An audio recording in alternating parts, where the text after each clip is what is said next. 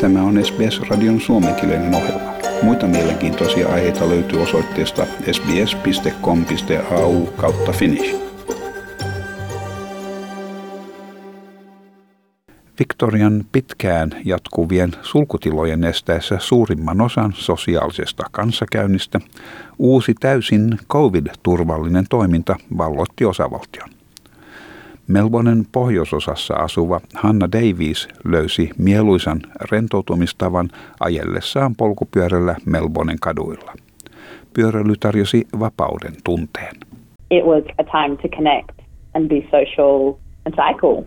And I think probably the other reason was probably to explore, to be honest.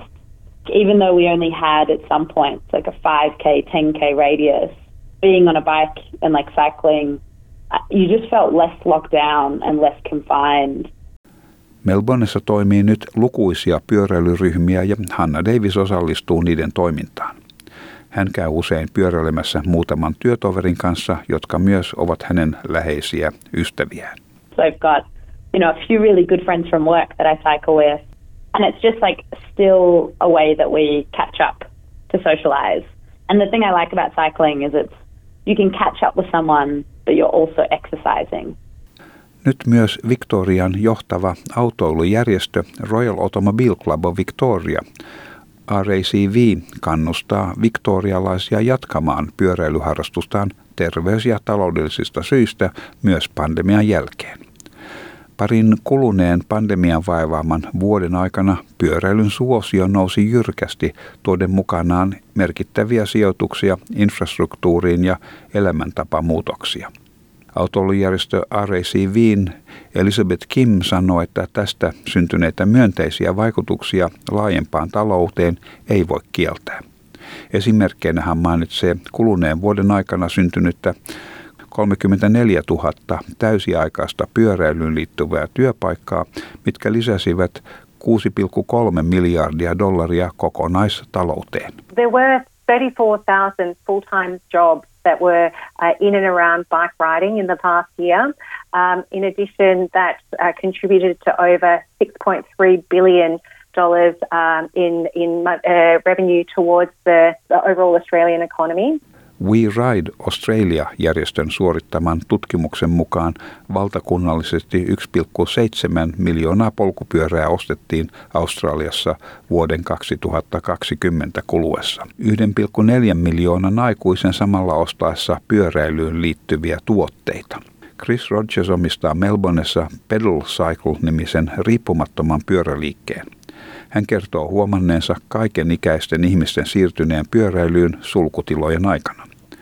Hänen mielestään on hienoa, että ihmiset ovat jälleen ryhtyneet käyttämään pyöriään, koska kadulla näkyy paljon niin sanottuja pölyisiä vajapyöriä, joista Tommu oli pyhitty pois. Uh, exciting to fathom that people yeah, would be engaging with their bikes again because what we did see is a lot of bikes that were, you know, what might refer to as dusty shed bikes that are pretty apparently not being ridden otherwise, and then now they're wanting to ride those bikes again. Victorian hallitus on nyt vastannut pyöräilyn suosion nousuun.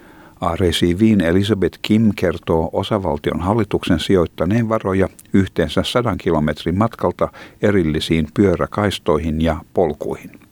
Hän arvioi, että noin 60 prosenttia väestöstä on todella kiinnostuneita pyöräilystä, mutta esteenä on huoli muun liikenteen vaarallisuudesta. Siksi erilliset pyöräkaistat ovat tarpeellisia.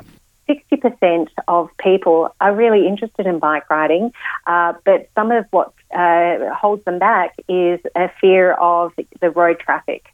Um, and so by having the separated lanes or the off-road paths and all of this new great bike infrastructure, it's enabled so many more people to participate in bike riding. Suurkaupunkien ulkopuolella pyöräily on myös kaksinkertaistunut verrattuna aikaan ennen pandemiaa.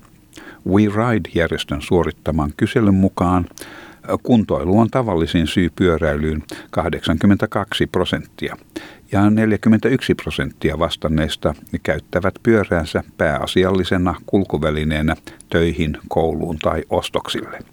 Tämä jutun toimitti SBS-uutisten Brooke Young.